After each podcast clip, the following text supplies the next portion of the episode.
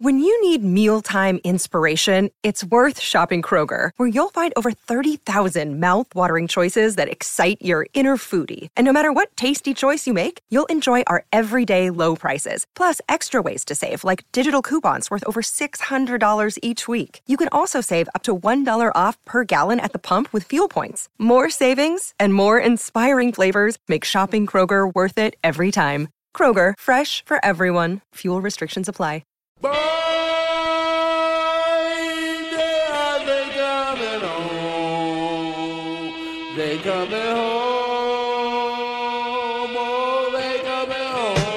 Celtic Stuff Live.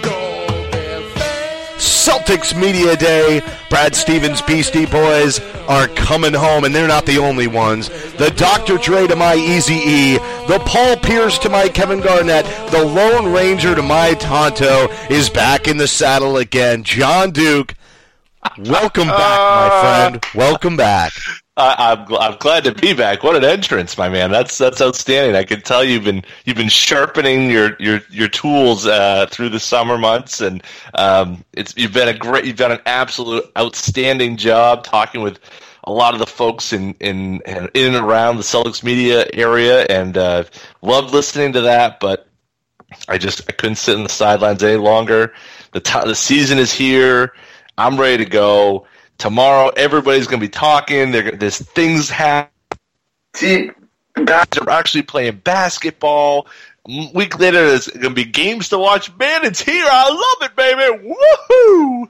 Yeah, I really missed it. I'm glad we had the off-season interview series. It just kept me, like you said, just kind of in the game and, and doing something that I thought was really interesting. And we are going to keep the off-season interview series going through this preseason. So everybody will be getting Monday shows from you and I, and then we'll have a couple more off-season interview series. We're actually going to be doing one with Chad Finn. We've already recorded with Eric Weiss. Those will be the next two that listeners will be getting. Then we're going to hook up with uh, our good friend Marc Spears, followed by a little bit of a retro interview to close out the preseason. Earl Lloyd's interview from I think it was 2009 maybe, but uh, it might have been 2010. I've got to go back and, and clean up the audio and get it situated. But we are going to hear that interview again because that one was really probably one of the most precious interviews I think that we ever did on Celtics Stuff Live. Absolutely. I mean, you know, we talked uh, to talk about what the here and now, and and what was beautiful about having a chance to talk with a, a guy who accomplished so much, not just in the game of basketball, but in our society, as Earl Lloyd, and and to to really have a chance to, to talk about that and talk about how basketball changes society. And when we had JB was with us at that time, of course, and, and really having a great a great time there. It was good, good, good, good. It was a good opportunity for us to talk about uh, the bigger world that we live in. It's not just about you know trading this draft pick and doing you know this and that, as we're all seeing in the, in the larger political world we're all living in as well. There there are bigger fish to fry than, than basketball sometimes, and it was great to be able to tie those two things together with Earl Lloyd here. Um, now, several, you know, especially where we are right now. I mean, look at the the riots in, in North Carolina and just the things Yep. that are happening. Not only uh, societally speaking, but even politically, it's become such a core of some of the political debate. It's really interesting. But I will say, and again, just to tee up this Earl Lloyd interview, but he really is one of the reasons that Kevin Garnett could have said this. Anything's possible. Anything's possible. one of our one of our favorite quotes from from 2008 anything's possible. And apparently in, in hindsight it was sort of a, a botched maybe uh, commercial statement for for some product. I know there's there's reports of that out on the internet but when he did that i had chills. I just remember being at the garden watching that on the jumbotron and absolutely losing it and going back home and watching that over and over on my dvr but you know that's what that whole season was for me and i think we got to take a couple of minutes and just give KG his due because if you remember, I had all my my spooky, um, you know, fantastical number seventeen, and you know they won it on June seventeenth, and it was a seventeenth championship, and there was all those all those tie-ins for me. So I already kind of felt weird about it, and, and it hadn't even barely been a year since we had gotten access into the locker room, which was a big focus of sort of the off-season interview series, was the emergence of online media and how everybody kind of took different paths. Danny LaRue was another interesting one for that series, but. Kevin Garnett, when he said anything's possible, he was talking my language because if you had asked me 18 months before if there was any way that I thought I'd be interviewing Kevin Garnett after the championship, and we'll play a clip um, because at the I asked him the last question of his post game interview after Banner 17 was raised. If you asked me if I had any shot of that happening, let alone being a movie that that uh, chronicled the efforts, I would have told you you were nuts. All right, so let's play this clip from from Kevin Garnett and that interview. Hi, Kevin. Uh, Justin Poulin from Celtics blog. Um, to say that this win was convincing would be a gross understatement. Um, can you talk about the lift that you get from the Boston fans and just how important it was to win it at home? Since the day I came here, man, um, Adidas put this, uh, this this this poster board out in the front to sort of you know invite me to the city or whatever. And it, I mean, it has like over hundred thousand signatures on it. I mean, people was got like signatures this size on it, and you can read it. And since day one, man, Paul told me that this city is unlike any other city when it comes to sports. And you give them a reason, they will jump on and they will be behind you, even when you're losing or even when you're going through tough times. And I got to see that. You know, I thought I played in front of some good crowds, and um, you know, Boston has a special place. I'll be forever linked to this city, and I'm and I'm more than grateful for that. And you've seen the I Remember commercial. Absolutely, it's one of my favorites. Not only you watch that much TV, only Family Guy, and I think that's it. Congratulations. So I've not actually seen that, but thank you guys. I appreciate it. Yeah, so I mean, there it is, and I just love his appreciation for the fans, and that I remember commercial, Jon. That mm-hmm. still gives me goosebumps when I go back on YouTube and watch it. Totally.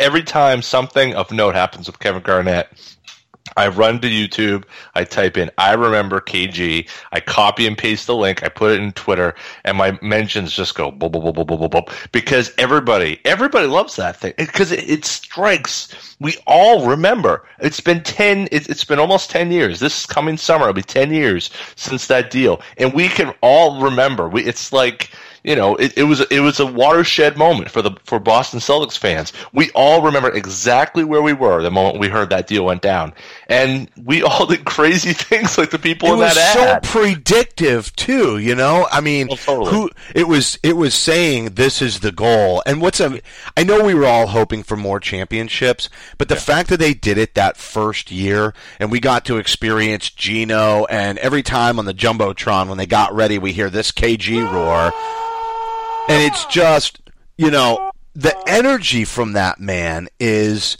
incredible. It's it's all consuming. I mean I, almost think that he and we don't know this for sure but he must have garnered the most respect out of Rajon Rondo because he was so undeniable.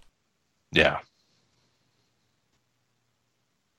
so jon um what do you want to say? I know Danny Ainge had some nice quotes, but remember remember KG down in the Cobra pose? I mean, we can just go through so many moments. yeah. I mean, we could we could run through. you and I could probably sit here and spend three hours going through all the different things we remember from Kevin Garnett. I mean, I, I think first of all, I was I was able to use the credentials the opening night of KG and Ray. Um, that was the first night that actually I think I used them individually without anybody else there.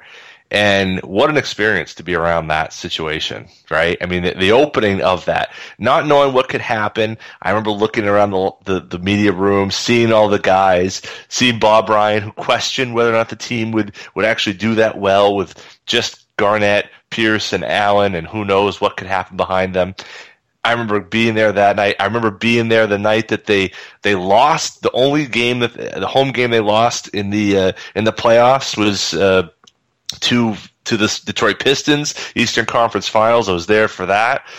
That was, I mean, that 2008 year was so so extraordinary because of where we'd been, where we were. But that's just the that's just like the first chapter. I mean, it really it does a disservice to Garnett's time here to only focus on 2008. Even 2009, sitting there watching him on the bench, his knee can't play, devastating for the Celtics' chances. Obviously, would have been a, a, I think a favorite to to repeat as as NBA champions if he had been healthy. They were better in 09 than they were in 08.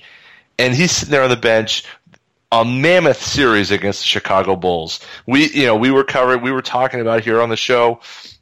What a what a season! And he is just so in their face on that bench. I still remember him doing the walking fingers as people as the guys were walking. It was just a, it was otherworldly. You know, I mean, wait, trying to or, or ten, trying to drag him through on that, you know, that knee still not back. I mean, how how do you put into like an hour podcast all that was Kevin Garnett and what he meant to the Boston Celtics and the Boston Celtics fans? It's impossible, Justin. It's completely impossible. I just I am so fond of KG and his particular uh, approach to the game and everything else. And we don't have to belabor it because I know it is Celtics Media Day and we have players to get excited for and maybe some position battles and we're going to break it all down. But we just had to give 10 minutes to Kevin Garnett because he changed the fortune. I mean, really, without the Kevin Garnett trade, Danny Ainge still would have been on the hot seat for quite a while. And I know he would have gotten it done. And I think a lot of people, oh, what's the plan? What's Danny's plan? And there was a lot of sarcastic reference to that. But the truth is, is that Danny was putting it all together and he pulled it off. And I think if you're patient, you'll pull it off. This turnaround has been absolutely fantastic. Absolutely. I mean, his legacy not only is what he did, but what his departure left this team and, and the opportunities it has provided them here. Uh, look, you're right. I mean, we we couldn't do it justice here in 10 minutes. We could go on for a long time. I think that the one thing that should be said, this is a guy who was a mold breaker. This is a guy who changed the NBA. He doesn't have the rings that Kobe has. He doesn't have the rings that uh, you know Tim Duncan has. He's never gonna. He doesn't have the MVP awards of either one of those guys. But here's what he had. He was the first guy to really break the mold about coming out as a, as a high school player. That maybe there wouldn't be a Kobe Bryant in that way if if Kevin Garnett doesn't come out a year earlier and see some success. He's the first guy to get a huge, and I'm talking about a huge contract in such a way that breaks the CBA down. Really, the ripple effects really we're still feeling to this day in terms of max contracts, and and so he sets the bar for that on that high max salary, and then three. He really sets the tone for what became this you know super friends era. Now there's there was some criticism about that on twitter on friday about saying well you know that you know he created this and that's a little overblown because obviously it wasn't about being super friends. It was about having a chance to win. I think there's a huge distinction between what the celtics did and what the conspiring years beforehand between bosh wade and lebron uh, in, in, Miami, or, or what we saw most recently with KD, your pal, and uh, my pal. I can see how we're setting the stage for this season. I mean, yeah, oh yeah, absolutely. But you know, there's there's there's just no comparison there. So three, the three, I'd say three of the biggest things usually in the last twenty years. Can and the respect Duncan is going to get and deserves, or that Kobe Bryant is going to get and deserves. Uh, it's it's it's unbelievable that we've gone that this could uh, we've gone this far without him. It's a it's it's going to be a, quite a, quite an NBA without Kevin Garnett. Yeah, it really is going to be. Um, and and the whole class that's going to go in the Hall of Fame together, um, it's going to be very uh, very, very. I don't know. It's just it is. It's an impact. It's the it's an end of an era, and with with Tim Duncan and Kobe and Garnett all going out, it's a really mark in time. I think Paul Pierce is still going to stick it out one more year.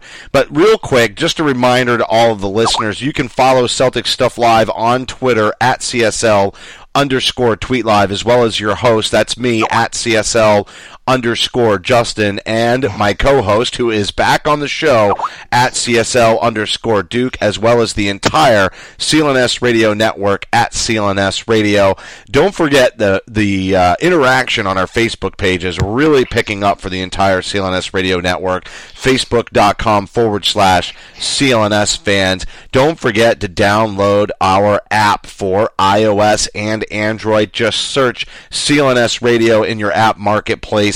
And finally, the YouTube channel, youtube.com forward slash CLNS Radio, has high definition, full length locker room inter- interviews and the Garden Report coming right back to you with Jared Weiss. We're really excited to get that all kicked off again this season, and um, just some really great content. And I, I love Jared. He's going to get on this show for sure. Uh, that's great. I mean, because Jared is so great. We love having him here. Uh, you know, he he really as the interview series, and you really kind of laid it out with him this summer. And if you haven't listened to that, folks, you really need to go back and listen to Jared. He really changed the game when it talks about covering the team with both audio and visual, bringing YouTube in, and so everyone across, not just across Celtics Nation, but across the NBA, across the world, can sit there and watch these videos. All right, so let's get into this. You know, media day is kind of a day where everybody just comes out. They get a bunch of pictures. The NBA puts up all the photos of, of everybody in their jersey posing with balls and making faces, and you know, it's a it's a silly but enjoyable time. The media comes out in droves and gets their interviews, and we get the primer, and everything's you know, this is going to really be Al Horford's day for the most part, and we'll get all kinds of of quotes about you know what do you expect the impact to be, what's your leadership going to be like in the locker room, and and all of that is going to be coming out. But really, you know, and I don't mean this in a negative way at all, but media day is a fluff day, and uh, but it's a great day to get yourself all juiced up again. I remember media day. You mentioned going to the first game and uh, with in the big three, the new big three era, and I remember going to media day in the new big three era, and remember the team was miserable the year before, and we had no idea that they would even continue to to honor our credentials. It was it was really a surprise, and I was very grateful for that. And then all of a sudden, I'm in the room, and I remember I went up and interviewed James Posey, and I was like, James Posey do you think that you could bring something like a Robert Horry veteran leadership? And James Posey looks at me and goes, uh, "Why not James Posey?" like, don't compare me to another player, rookie. It was so funny. He really nailed me on that one. It was classic. I love media day. I love media day. I love the abuse I got one time. No, yeah, that, no, I, I agree with it. It's good fun though, because like you know, I love watching the the stream that that uh, Celtics.com has, and we can see all of our friends on there covering everybody, talking to everybody, see how seriously everyone's dressed. Are they are they wearing the shorts? Are they wearing the cutoffs? Are they dressed? You know, putting the suit on. Uh, it's it's good fun, and you know, it, you do get a sense of you know who these guys are. I mean, let's look at look at last media day, Jared Sullinger, you know, there was all that talk about, okay, well, he's working out and he's done this and that. And he looked exactly the same as he did the year before, which really, I think, set the tone for where he what where he's going to be this media But day. But he was in better condition. He may have not been slimmed down, but he was in better condition. The problem for Toronto is he basically said before this offseason he couldn't imagine himself doing that all, all that work again. But but the, point was is the, the idea was he was going to change come in with a changed body. He may have been in great better condition, but certainly the Celtics weren't impressed with what he had done, and I think it did pay off for him. I think he had a better year, but in the end, you know, there's a reason why they moved on from him, and the fact that they could that. Uh, I think uh, Steve Bulpett had it, in fact, in one of his articles, talking about the fact that uh, J, uh, John Lucas, who he worked out with that summer, said he wouldn't do it again. He wouldn't work out. Right, out. exactly. He wasn't even gonna. He wasn't gonna put the time in. And boy, that's that, talk about an indictment. Yikes! It's an incredible indictment because look at Zeller, who patiently waited at the end of the bench all through the season. Then he patiently waited throughout the entire free agency period and was ultimately rewarded. But the, but Jared Sullinger doesn't come back, and you got to think that if the Celtics really wanted him to come back, they would have. But he has way more upside, and I'm not. He's not that much younger than Zella Zeller, but you would have thought he had way more upside. If it, there was a time when we thought he was going to be a lottery pick, and then it was like, oh, he fell to the Celtics. That's a really good sign for us. That could that could be a, a low risk, high reward scenario, and it still could be for the Raptors. But there just seems to be something fundamentally um, short on maturity with Jared that we have to wait and see if if that's going to play out. It's just sometimes these guys don't realize just how brief their time to be in great shape in the NBA will last. And he could wake up at 28, 29 and finally have the maturity and only have two seasons where his body um, can be made to work because of the toll it's taken in the previous seven. I mean, for example, Jared's going to make 5.6 million this year. he, your guy, our guy uh, there, Zella, our guy Tyler Zella. Yeah, you heard me go Zella. I was like, oh no, I did Zella. you can tell it's a New England podcast, folks. We drop our R's liberally here. Um, you know, he's making eight million. you know, if Zeller couldn't even find the floor, you know, no matter what happened last year, Sullinger played a pretty substantial role and, and rebounding still remains a need. He's making 5.6, you know, so you could tell the Celtics were done. Not only did they cut ties with him beforehand, but they they gave Zeller, you know, 2.4 million than uh, than even they gave to than Toronto gave to Sullinger. So look, all my point was really to go back is there's sometimes there is quite a bit you can learn about your team from media day. As fun as and silly as it can be, you know, the balls and the crazy. You're right. It's, it's kind of lunacy, but there are some things you learn, and I'm not really sure what things we'll learn this year. Maybe we will learn. We'll get read some tea leaves about what's going to happen with James Young. What's going to happen with uh, you know maybe R.J. Hunter. The guys at the end of the bench. There are two guys who are on this team right now at least, who will not be members of this team a month from now? Is it Ben Bentil? It doesn't sound like it's Demetrius Jackson. They gave him a pretty good salary. So, Gerald Green, a lot of choices. Will there be a trade? We shall find out. Well, I don't. We're not going to see a trade for a little while, but you certainly have to think that there might be one on on deck. You know what we are going to hear about, and you already threw your little jab at me with KD. But we are going to be hearing about that because a lot of people have been talking about it. Hey, look, look at Avery Bradley. I mean, he comes out. It's kind of a small minor event, and then he mentions, "Oh yeah, you know, me and me and KD were boys," but I didn't really talk to him about it. That one flew under the radar in the offseason. I expected a lot more uh, scrutiny for that, and you almost wonder how much that chase is still going to come up on media day. And Al Horford when it came to that free agency period, really was like, all right, good, check that box. Now let's get Kevin Durant. And I know he's a huge addition, but he was sort of left in the dust, or I don't, you know, it wasn't really left in the dust, but you know what I mean. He didn't get his due as far as how important that signing is going to be for the Celtics this season. So then we're going to get to media day, and I just wonder how much more overshadowed that conversation. Then it'll get put to rest. But there's sort of this let's bring everybody up to speed as to what's happened in the offseason tone to a lot of the interviews in media day. And then there's things like how do you think Jaylen Brown's going to mesh? How do you think Al Horford's going to mesh? Because those are the two big off-season acquisitions, so to speak. One's an acquisition, one's a draft pick, but they're the new guys on the block. There'll be a ton of focus on Jaylen Brown and Al Horford. There will be. No, I, I think you're absolutely right about that. I think Al Al is I think he because it was all in that weekend, right? It was, you know, we were we were all in on Horford, and then all of a sudden it was, well, now they're going to meet with Durant, and then Horford says he's going to go, and we're feeling really good, and oh, what a yeah, you and I were talking about a roller coaster. It, it I was, was, off my rocker. I was so oh bought oh into goodness. that. But you know what? I mean, Tom Brady went to the meeting. Come Absolutely. on. How do you not get a little overexcited no. when an NFL icon goes to the meeting to tell Kevin Durant just how big it is? And then you had Kelly Olynyk in a tie dye. I mean, playing the part of Bill Walton to a T. to a T.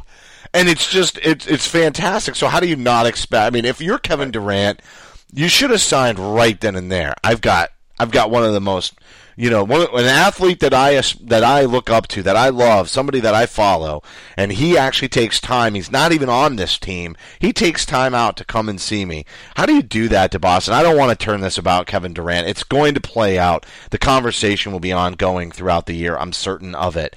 But I can't wait until we get a chance. I mean, when we did the off-season forecast, the summer forecast with Forsberg, you know, I, I looked at that game later in the year against Golden State as as a big marker because by that point Al, Harf- Al Horford should be blended in, and Avery Bradley just plays such good defense on Steph Curry. Very true. Very true. Um, I think if there's a big deal, though, I, I I I continue to believe Bradley is the guy that goes. That's I'm just, you know, I, am gonna, I'm kind of staking out my territory right here now. I think Bradley's the guy that's most likely to be traded of, of any of the, the core players in this team. Um, is there likely to be a trade? Probably not of a, of a high caliber. I'm saying, but that game will be interesting. I'm still, I'm not any further of, away from where I was in the immediate aftermath of the Kevin Durant deal, which is I think this year is going to be a lot harder for the Golden State Warriors than people think. We saw it happen with Miami. We saw it really happen in Cleveland. Um, I think Golden State's going to see that same problem this year. I think it's going to be very difficult to build those personalities, the shots. Um, you know, you've you've you've thrown these people together. I think that that's going to be an issue, and, and I do believe Durant's going to be back out there. I, I don't think I don't think it will be just an obvious thing that he'll return. You know, I think it, it, it could be like this year where a lot of people thought he was going to go back to Oklahoma City. I think it could be there, but I know we don't want to go to down that road. We will have plenty of time to talk about Golden State. Oh, and this, we will because it'll yeah, start. Will. It'll start to play out, and then we'll have something to talk about. At this point, it's True. all right. Let's let's evaluate the chemistry. The interview that hasn't run yet for the off-season interview series, one of them that's already been recorded is Eric Weiss, and he's living now back out in the Bay State air. I mean the the Bay Area, where he'll have an opportunity to see it firsthand. So he'll certainly be on the show, and we'll we'll get some insight into how that's playing out once we have some games to really evaluate. Do they come out rusty? Do they come out, you know, grooving and then tail off as teams begin to see what they're doing. It, will it'll play out as as we watch the season. I'm excited to it.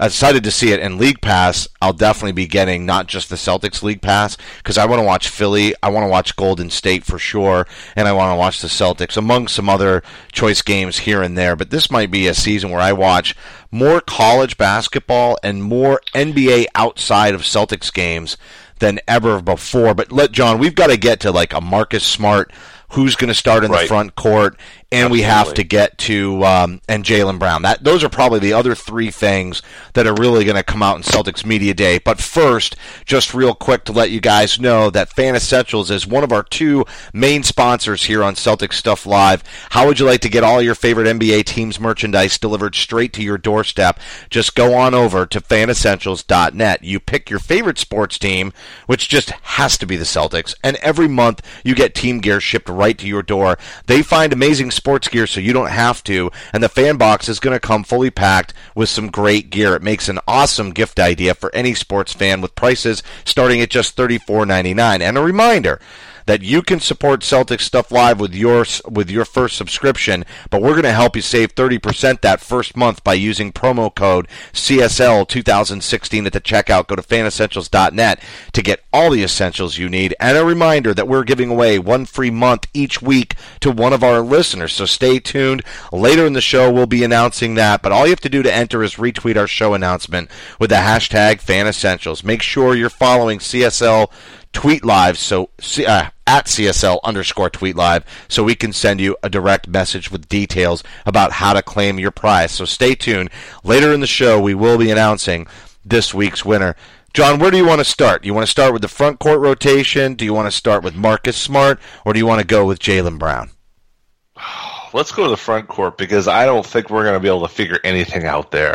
I, will be not. honest with you. I've got I've got Horford, and then question mark because let's I don't see how we can figure out who's going to play next to him. I don't want to see really Amir start. I, I think that Amir, uh, I think it'd be great to have a little bit more scoring. I think in an ideal world, I'd love to see Kelly next to Horford.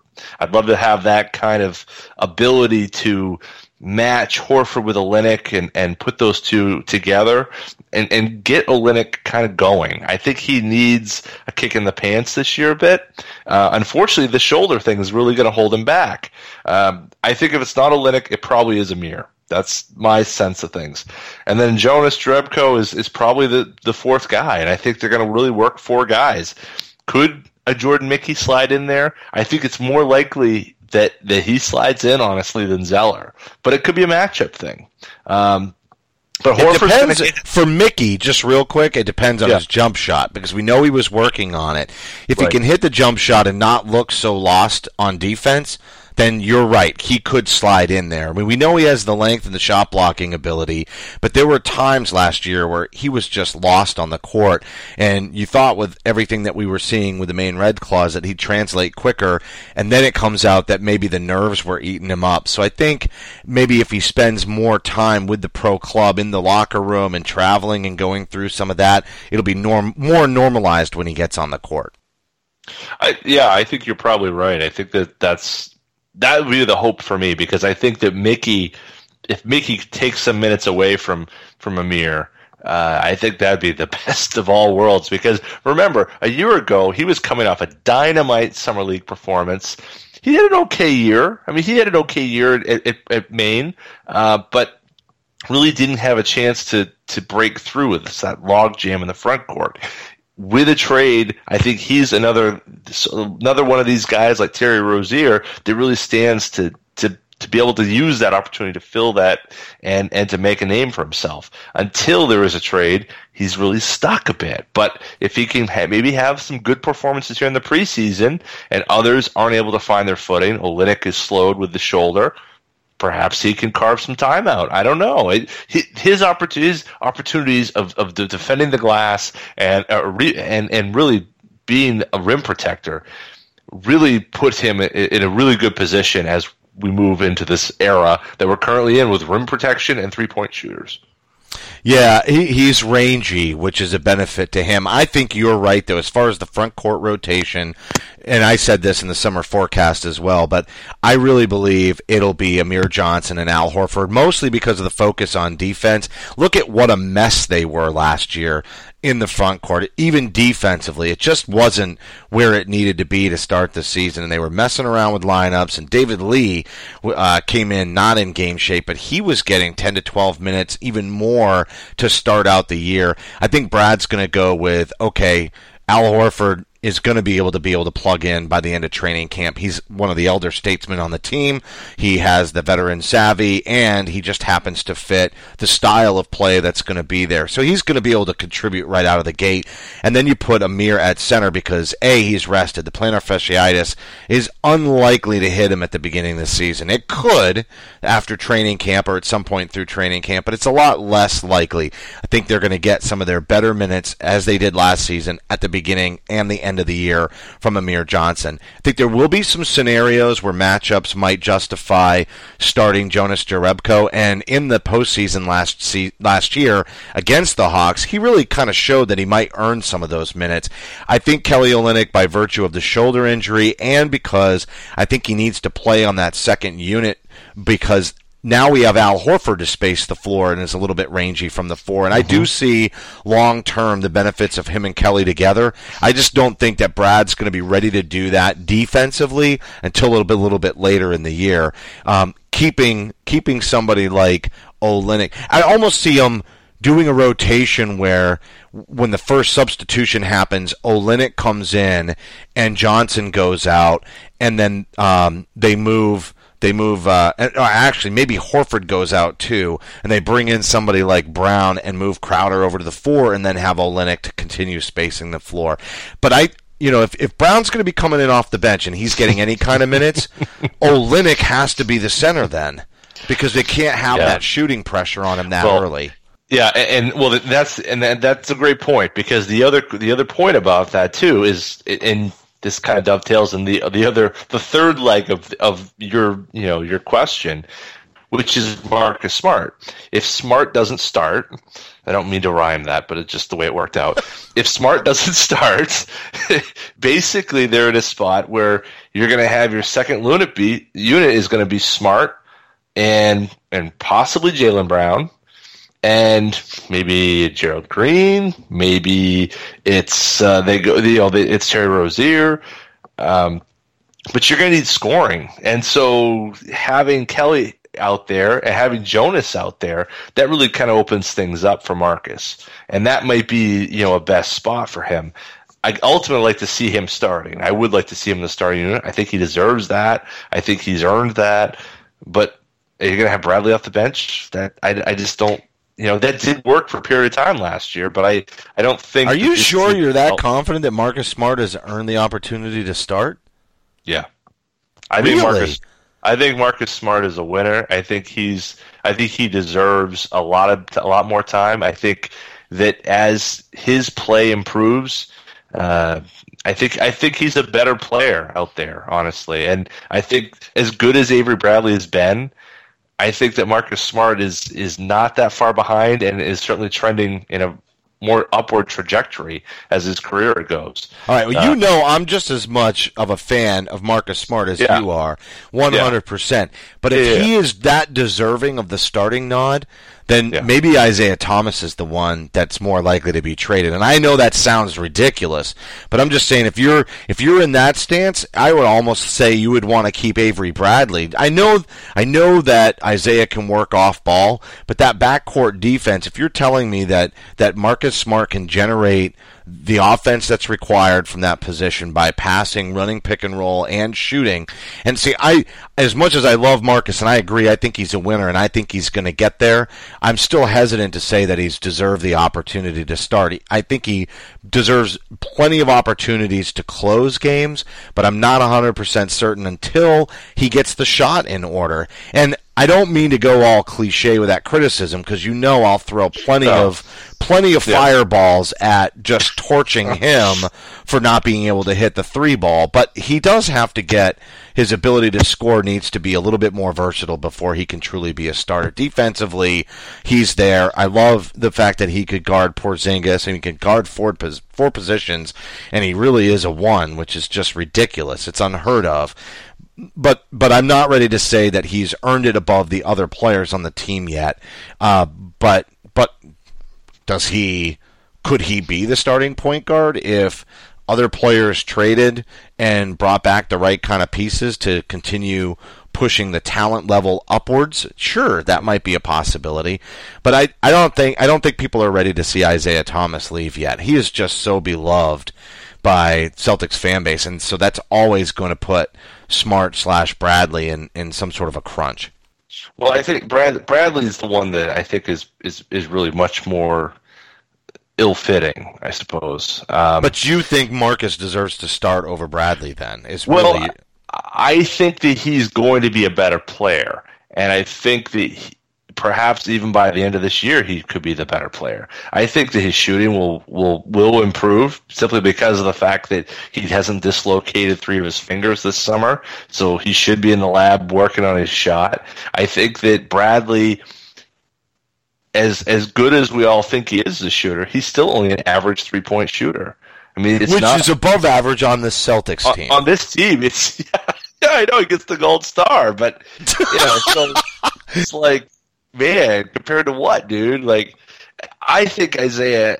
I don't see them moving on from Isaiah unless they're going to get a Paul George or you know somebody of the you're really remaking who this team is around that type of player and and somebody's gonna be ball dominant uh, uh, James Harden you know I don't think they're moving Isaiah for anybody less than that at this point because he's just so important for everything that they do and and, and he does the one thing that very few people on this team can do which is score the basketball so to me he's kind of almost off the table Yeah, Marcus- here's, so here's the thing, though. If you're making, a, if you're taking a stance, right?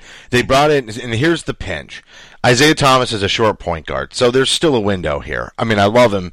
He's playing way above what anybody could have expected.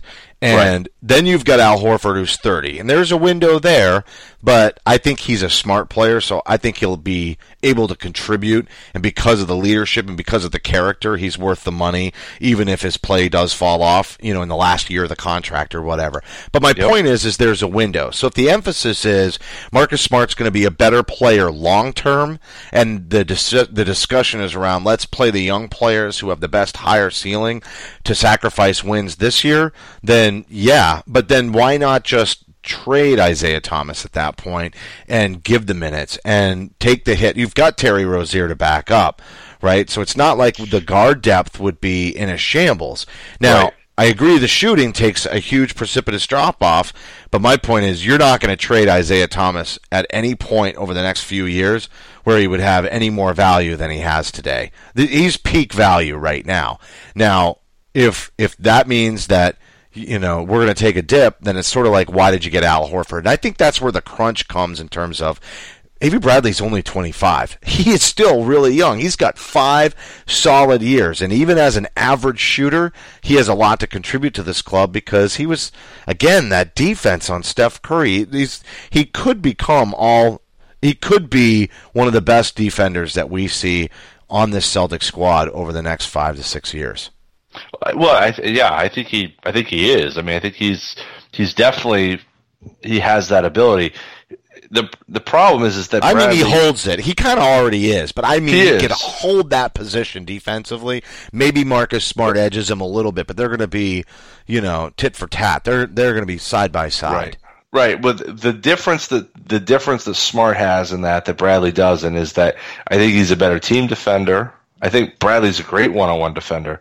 I don't think he's as great a team defender, and he doesn't have the positional flexibility that Smart has. And that's that to me. If Smart can get his shot right and can be a, a, a threat, even just from 15 to 19 feet, which I know isn't the shot that people want, but he needs people to be able he, you know, he needs to be able to get that range so that at least he, people have to respect his jumper. If he can get that, and he can he can get to the bucket and create free throw opportunities for himself, which he really hadn't been able to do until the end of last season.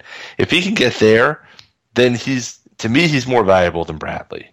Now, does that mean he's a better trade chip? I think you have a great point. There is a roster crunch. Bradley's deal is up. Let, let's not remember Bradley's got two years left. He's got this year and next year.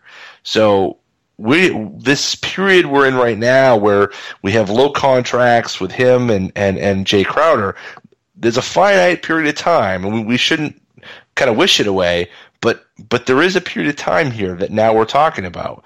Could it be that we we go all in with the Jaylen Browns and the, and the Marcus Smarts of the world? It's possible. Seems unlikely, given you just gave 140 million or whatever it was to Al Horford, 100, 120 million Al Horford. But there is a, there is going to have to time to make a choice here. Well, I and, and there's a think they're gonna draft pick coming in too. So if, Right. if there aren't substantial trades to be had, then you're you've got to sit with that with that pick, and then maybe you are making more of a full on youth movement. I don't think you can look. I, I here's the thing between Isaiah Thomas and Al Horford. Al Horford is going to be able to be a contributor just by virtue of his position and his age and his experience to this club, and they're just not. Even the draft that's coming up, it's not like there's a glut of power forwards and centers. And this team has always been short in the front court in terms of depth and ability. So that one is a little bit, but but the guards and the way that Danny just continues to draft guards, they'll always be a glut of guards. So you could make a full-on youth move and still stay competitive and find plenty of reasons to be paying Al Horford every bit of coin that he's getting in this contract. What may be a struggle is justifying bringing out the Brinks truck for Isaiah Thomas when his contract comes up. And at that point, again, Danny is known to make moves before players' value drops off, and that's how we wound up in this position with all of these Brooklyn picks. And certainly, that could become something that Danny uh, recognizes early. I'm just the way that Isaiah has endeared himself to the Boston and Massachusetts and New England community. It would not. It, it won't be met with the same anger and frustration as the Antoine Walker trade, but I have a feeling there'll be a strong response if there was a move to send Isaiah Thomas out of town, no matter who comes back. All right, real quick, before we get back into it, we got to take a quick break for our sponsor, Audible.com. We're going to hear a word from them. They're our newest sponsor. And then, Jon, I definitely want to hear what you have to say, but I didn't know we were going to get so meaty with this conversation. And it's just Media Day. this is supposed to be a fluff show, but here we Media are, Day. rocketed right into it. It's We're- Media Day on Media Day. Right, we- we'll be right back after this word from audible.com. All right, Jon, I hated to cut you off so quick. We were right into it hard uh, before we went to that quick word from audible.com, our newest sponsor. Definitely uh, Celtic, Celtic Stuff Live fans, please support them. Jon, here's the thing, though. Truly, don't you think Isaiah Thomas is a much more tradable tip chip than maybe we realize? Yeah, I think so. I think he is a much more tradable chip. I mean, he's still got that low salary. I think there's a lot of teams he can help. I mean, the challenge we face we face with him is just that it seems over the last few years there's a lot of point guards, a lot of good point guards in the league. But having said that, you know, at some point, you know, the Brandon Jack, the Brandon Jennings of the world kind of fall by the wayside, and you start looking around at how many guys are left standing. Is Goran Dragic still viewed the same way he was two years ago? Um, you know, Rondo has fallen off, and you know, you look all around the league, and there, I think this is a year where people might stand around and say, "Well, geez, you know, maybe there aren't as many point guards around as we had thought." Derrick Rose, you know, I mean, again, some of the recent trades for for point guards haven't gone well, but maybe this is the year people realize that there's a, there's some there there aren't as many good ones out there as as we all thought. So, yeah, I. I just I think I find it hard to believe they'll move on from him easily. Uh, unlike Antoine, Well, it's he's putting act- it's he's putting the ball. cart ahead of the horse, and this and the reason I bring it Sure. up, and the reason it came up is because we were talking about expectations for Marcus Smart, and you were putting Bradley down the line versus Isaiah Thomas, and I Oh, and I see why, and I do think that Isaiah Thomas is a much needed cog in the offense, and he's an inspirational leader. He's an inspiration to fans and the players alike. And I'm not down on Isaiah Thomas. Remember at the beginning of last season, I said he should be our sixth man. He should be coming off the bench, and then all of a sudden he's an all star. I don't know how you can get down on Isaiah, and I don't. I'm not trying to do hot take stuff here. I'm just saying. I don't think it's as much of a no-brainer as even we talked about at the end of last season that if Smart emerges and in this third year having a full healthy offseason, if he makes the le- leap that you and I predicted and that crunch just becomes even greater because Terry Rozier played awesome in summer league and now Marcus Smart's demanding minutes and they have to find a way to get him. I don't think it's as much a no-brainer as it was when we were talking about the Jimmy Butler trade before the draft to shuttle Avery Bradley out of this scenario. And you do make a great point about positional flexibility, and they tried to make Avery a lot more flexible. You can see Marcus Smart and Isaiah Thomas both working on and off the ball, and that being much more fluid than maybe Avery Bradley because the point guard experiment with Avery didn't happen, and Marcus can even go to the three. So if Terry, let's pretend we did trade Avery Bradley, or it doesn't matter, either one, Isaiah Thomas or Avery Bradley's on the court with Terry Rozier, you could still have Bradley. I mean, you can still have Smart at the three. Like that positional flexibility absolutely secures Marcus Smart a spot. I think. I just don't think it's such a no-brainer who gets moved out if he makes the leap. Yeah, you know, I agree. I don't. I don't think it's a no-brainer. I to me, if if I have a choice and I can give up, yeah, because I give up one of those guys, the the guy that I'd rather give up is Bradley because I think one, you're gonna have to pay him pretty quickly, and two, I think he's got some value across the league. Um, I think there's a lot of teams you could plug him in on, and he'd be a huge benefit here. The need is scoring because there's so many guys who do other things. And if with Isaiah, if you did find a point guard, a great point guard, you can move him to a six man role and he could he could flourish in that. It's a little bit harder to bring great defense off the bench, in my mind. You know, I think you want to be able to tie people down usually in your first unit.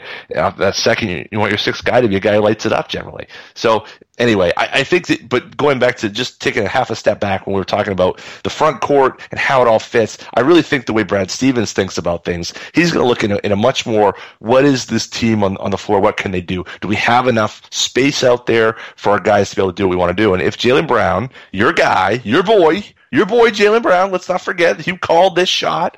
The He is shot was called. my boy. I will you still called be the shot. I will still You were the guy. You made it. You were the a number one booster. At you know, in, in the and household, I, I I think you should get a cut of his first his first check. I got to be honest. I think this is I think there's something there. And if he's part of this, then you've got to build a second unit around a guy that can't shoot right now. Right? I mean, and that's how you're going to get the Let's most out just wait until he's played some minutes. I know what happened in college. I'm just going to say, before we just say he can't shoot, let's see him with our own eyes, game in and game out. Let's see how he gets worked into the offense. Because even if he can't shoot, if he's able to do a little bit of what he did at Summer League and get to the free throw line, because he made free throws. I mean, I'm not going to say he shot perfect, but he made free throws. I mean, it's not like having Shaq out there where you get to the line and then you know you're not hitting you're not hitting those shots. He manufactures offense, and so let's just. I agree. We can, if we want to say that right now, that's fine. We can say it. I know Ryan Bernardoni would definitely say it, but I'm just saying let's watch him play a little bit before we absolutely go. The dude can't shoot. Okay, you're right. You're right. I, I, I can't believe you conceded that to me. That was not the answer I expected. well, well, no, you're right. We should see. Well, that you know how I think. I am a show me, see me, very you know step methodical guy here. However, I think we do know enough to say that when NBA defenses are going to be built, they're going to give Jaylen Brown as much space as he wants if he's going to stand at the 23 feet three point arc. They're going to give him that to start with because they're not going to care if he wants to take that shot, and he's going to have to prove it to them, right? So er, the, the natural intuition of every NBA defense is clog the paint, then come out to three. I think that he's going to have to earn that a bit. I now my prediction for his first year is Tony Allen. Tony Allen, 2004. I think he's going to be better than TA, but he made a lot. He made a, he made his his name off of locking guys down and put back dunks, weak side rebounding, that sort of. Thing. I think that he's got more dribble game than TA did, and I think he's going to be able to get to the cup. But I think that that's the guy we're looking at is is a really a Tony Allen type, a little bigger, a little bit more. You know, the game's a little bit different now, but he needs guys to work with him to open things up. If he's the only guy out there, then he's never going to get to the basket. It's going to be a nightmare. Yeah, I don't think that the rotations necessarily are going to be dictated by best player on the court. I mean, you're kind of going down that road, but I think how they mesh and how they play together is going to be much more of a focus with Brad Stevens. And Brad is very much that way. Like he's not afraid to do that. If he thinks that's what's the the right move, he he really has a good grip on the locker room where maybe it doesn't come back to bite him. And the guys are also a lot of them are still young and just establishing their careers, so they they really don't have they may believe that they deserve more playing time or deserve to be the guy taking the biggest shot or whatever, but at the end of the day, they really haven't gotten to a point in their career where they can unequivocally say they've earned it. And so that's giving Brad some of that flexibility too. The guys that have real big egos may present a challenge at some point. When you talk about trades, that's when that'll be put to the test. But in the meantime, there's a luxury for that. And so they'll be we'll see it in training camp. They'll be trying to figure that out. But I think it goes back to the front court. I mean, the guard play is going to be obvious. Marcus Smart's coming off the bench at first. If he starts hitting those shots and he earns his way into the starting lineup, we might see some things get shifted.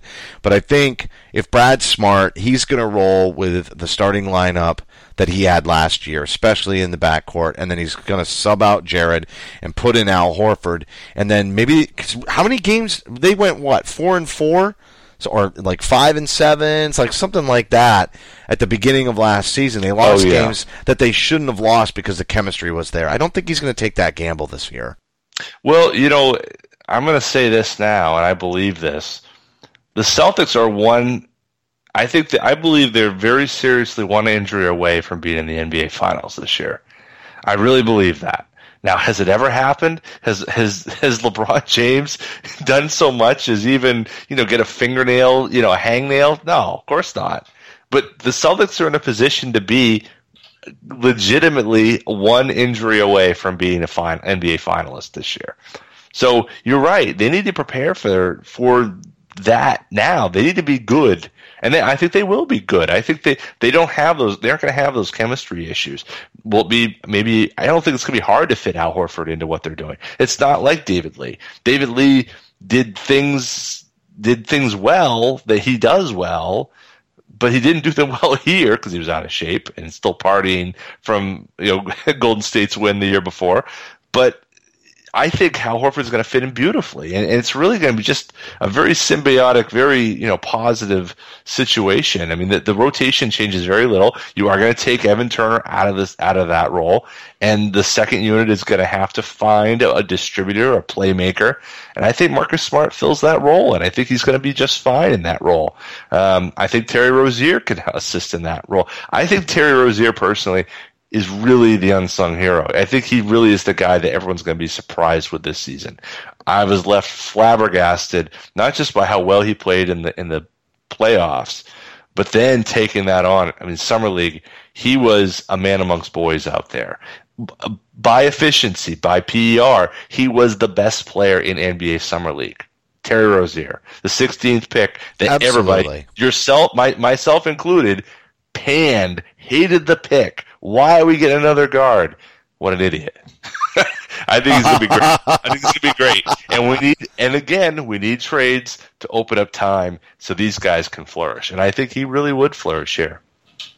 Yeah, I think he would too. And um, it's this whole it's the, it, they're just jammed. You know, no matter what, at some point these players are going to come to a it's going to come to a head. You if Terry Rozier is anything at all what you just said he might be, then there's just no room. E- even if you traded Isaiah Thomas, eventually there's no room, right? hmm No, you're absolutely right. There is no room. And Ta- and and and Rozier, I think is a guy. He he can play off the ball a little bit. I, I think he can play on the ball. He can bring the ball the cup. He can pass. He can defend. He does. He does. He is like. We went in the lab. We took a little bit of Smart, took a little bit of Bradley, we took a little bit of Thomas. We mixed them up, and we had a little bit of freakish athleticism. And Terry Rozier is what we got. You know, he's kind of like a little bit of everyone. So if you lose one of those guys for whatever reason, he's going to be able to to fill that role, whether permanently as a part of trade or, or via injury. So he's really a, a perfect complement to those three backcourt players. I just don't know. I don't think there's any other room. I don't think Demetrius Jackson is going to have an opportunity, but I think he's a guy who could who could really step up as well. I think if he's given an opportunity as a third guard in this league, he could he could do well. Um, they, they're just overloaded the backcourt, and they've they've got to find a way to to mix that up. They've got to add some players in the wing. They got to add some players uh, in the front court who who could really play. Unfortunately. No one wants to trade with Danny Ainge right now, but they've got opportunities. They've and got that may a- not change.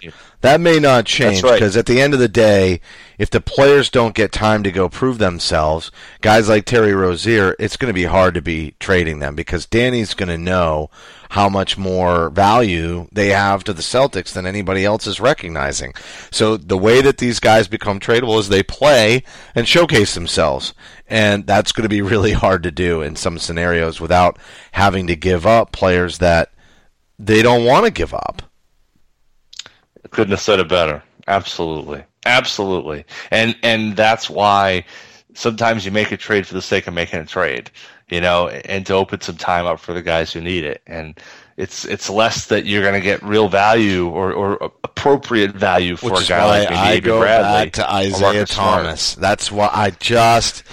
I'm just preparing myself because I really love the guy. That whole story about him, you know, driving. Uh, I can't remember where they were leaving. They were uh, they were leaving an event, and he was on his way home from the event, and he saw a kid in the park playing, you know, shooting by himself because it had rained, and nobody wanted to go out, and then Isaiah and his wife just pull over and he gets out and plays ball. I mean, how can you not love this guy? And yet, I just, I'm telling you, if I have a prediction, it's the sneak attack that Isaiah is the one that gets traded. If these guards, either Rozier or Marcus Smart, show that they really deserve the opportunity to to, to begin their careers as a starter and be on the floor, you know, 30, 30 plus minutes a game, then then I can see that happening. And Danny's going to want to do it before it's obvious to the rest of the league that the Celtics want to do that with one uh, either of Rozier or Marcus Smart as well. So that's I know why you go Bradley, but I, I'm just I predicted Jaylen Brown, so be forewarned.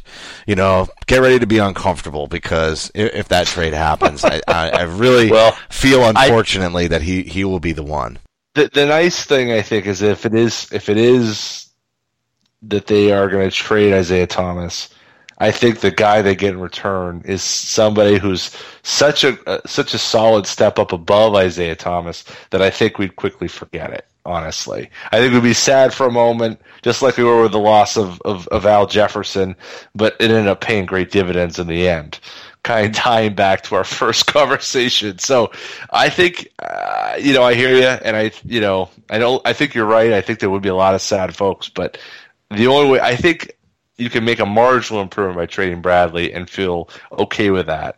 I'm not sure that you you trade Isaiah for a marginal improvement. You know, I think they'd they'd have to get somebody big. If he's an all star, you know, he's he's uh, you know, but he's on a timetable, just like Bradley is. They're both His they're va- when I say his value is at its highest, I'm not saying it's, it's extremely high value either. I I think if he is moved, that I don't think people are going to like the deal. I think Danny's going to make a smart one that doesn't prove itself to be a good move until down the road. I don't I don't think that upgrade is available to us if if Isaiah is the one that gets moved. But you know what? We got tons of time to talk about it, and thank goodness we're now going to have training camp under the way underway. Tons of quotes. So after today, after after media fluff day, then we're going to start to get into it a little bit. Uh, our favorite writers and uh, talk show hosts, etc., are going to be. T- you know, there's going to be there's going to be tons of fodder. So when we get come back next Monday, we'll be getting into it a lot more. But I think we covered essentially all of the major topics that are going to play out in training camp, setting the table for the season. And as I mentioned earlier, we do have to announce the FanEssentials.net winner for this week. The the uh, the the retweeter of hashtag FanEssentials of one of our show announcements is Marco Ramius at Seven Bacon. So congratulations, you've won a free month from FanEssentials.net. Don't forget to check your DM on Twitter so that we can give you the information that you're going to need to be able to redeem your prize. Jon, it is so good to have you back, my man. It's good to be back. I've got months stored up. You've you've been holding down the fort here. Let's let's get it on. Let's get this season going. Let's get this meaty media day thing happening. And uh, hey, let's let's do this, man. I love it. Celtics. Fire it up. Fire it up. I think we're going to roll with the Chad Finn interview on Thursday and then the Eric Weiss interview the following Thursday. Hopefully, Marc Spears the Thursday after that. We're going to experiment with this, Jon. We've done kind of two a days during the off-season interview series right up until the technical difficulties. So just you and I on Monday morning, just you and me, un- uninterrupted, unabated, Celtic stuff live to tape our take going out every Monday morning and then accompanied by an interview because our shows are getting to an hour and a half. They're just long. So we're going to cut them down a little bit. You and I are going to be able to flesh out all the topics we want to get to on Monday to kick off everybody's week. Then we'll we'll throw on an interview. So that's how that's going to go through the rest of preseason. And then we mentioned we'll close it out with Earl Lloyd for Thursdays from from now. Everybody, just a, a, a huge thanks for listening to the show. We're so excited to get some time with these players on the floor to begin to really evaluate this and have conversations. And and Jon and I definitely have some disagreements already. These are there are some budding Rondo level discussions to be had this year, Jon. Oh, It's gonna get can't dirty. wait. It's Oh, gonna it's get gonna- dirty.